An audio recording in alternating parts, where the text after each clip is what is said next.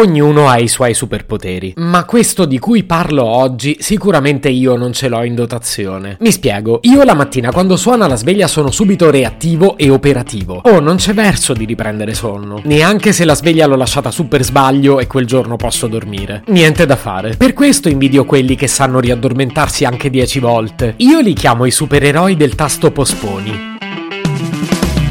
Se potevi cambiarmi il carattere, nascevo Ward. Chiama Marcello Forcina. Dice quello che pensa, pensa poco a quello che dice. Ma quando c'è da sudare, preferisce quattro chiacchiere e un Campari Spritz.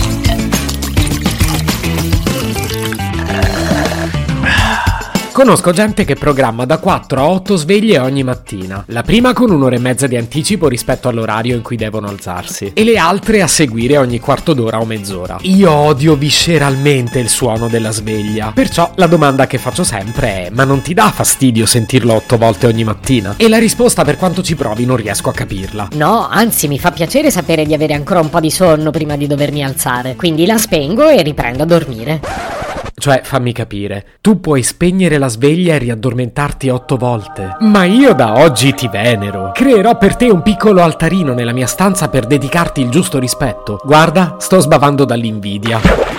Quindi se vi dico che non ho mai usato il tasto snooze, ovvero il posponi della sveglia sul cellulare, dovete credermi. Avete tutti gli elementi per capire perché non mi serve. Ecco a proposito, parliamo del tasto snooze con serio rigore scientifico. Ma tu pensa se basta mettere una musichetta per avere un po' di rigore scientifico. Comunque, L'invenzione del bottone snooze è la prova che quella umana è una specie ingegnosa ma fallita. Nell'applicare alle sveglie il congegno che consente di indulgere nel tepore del letto altri 5 minuti e poi altri 5 e volendo altri 5 ancora, l'uomo ha dimostrato di essere dotato di intelligenza sì, ma di saper applicarla soprattutto a salvaguardia delle sue debolezze. Sì, il tasto snooze è il fallimento dell'innovazione tecnologica perché aiuta le persone a indugiare nella propria pigrizia. Nel prossimo episodio di Super Quark parleremo di come il forno a microonde ha rovinato la deliziosa arte di scaldare al tegamino la pasta il giorno dopo.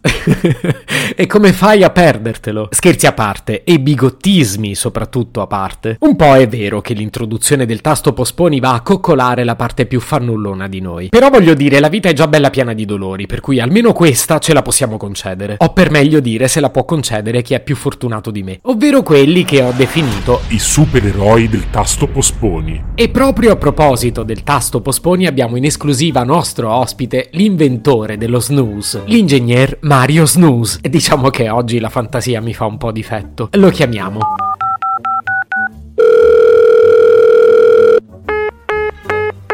No, vabbè, ha fatto lo snooze anche con me. Ha appena riattaccato la chiamata. La prima domanda che gli avrei fatto è come gli è venuta l'idea di creare questo tasto, ma direi che è chiaro che è la sua regola di vita. Riproviamo.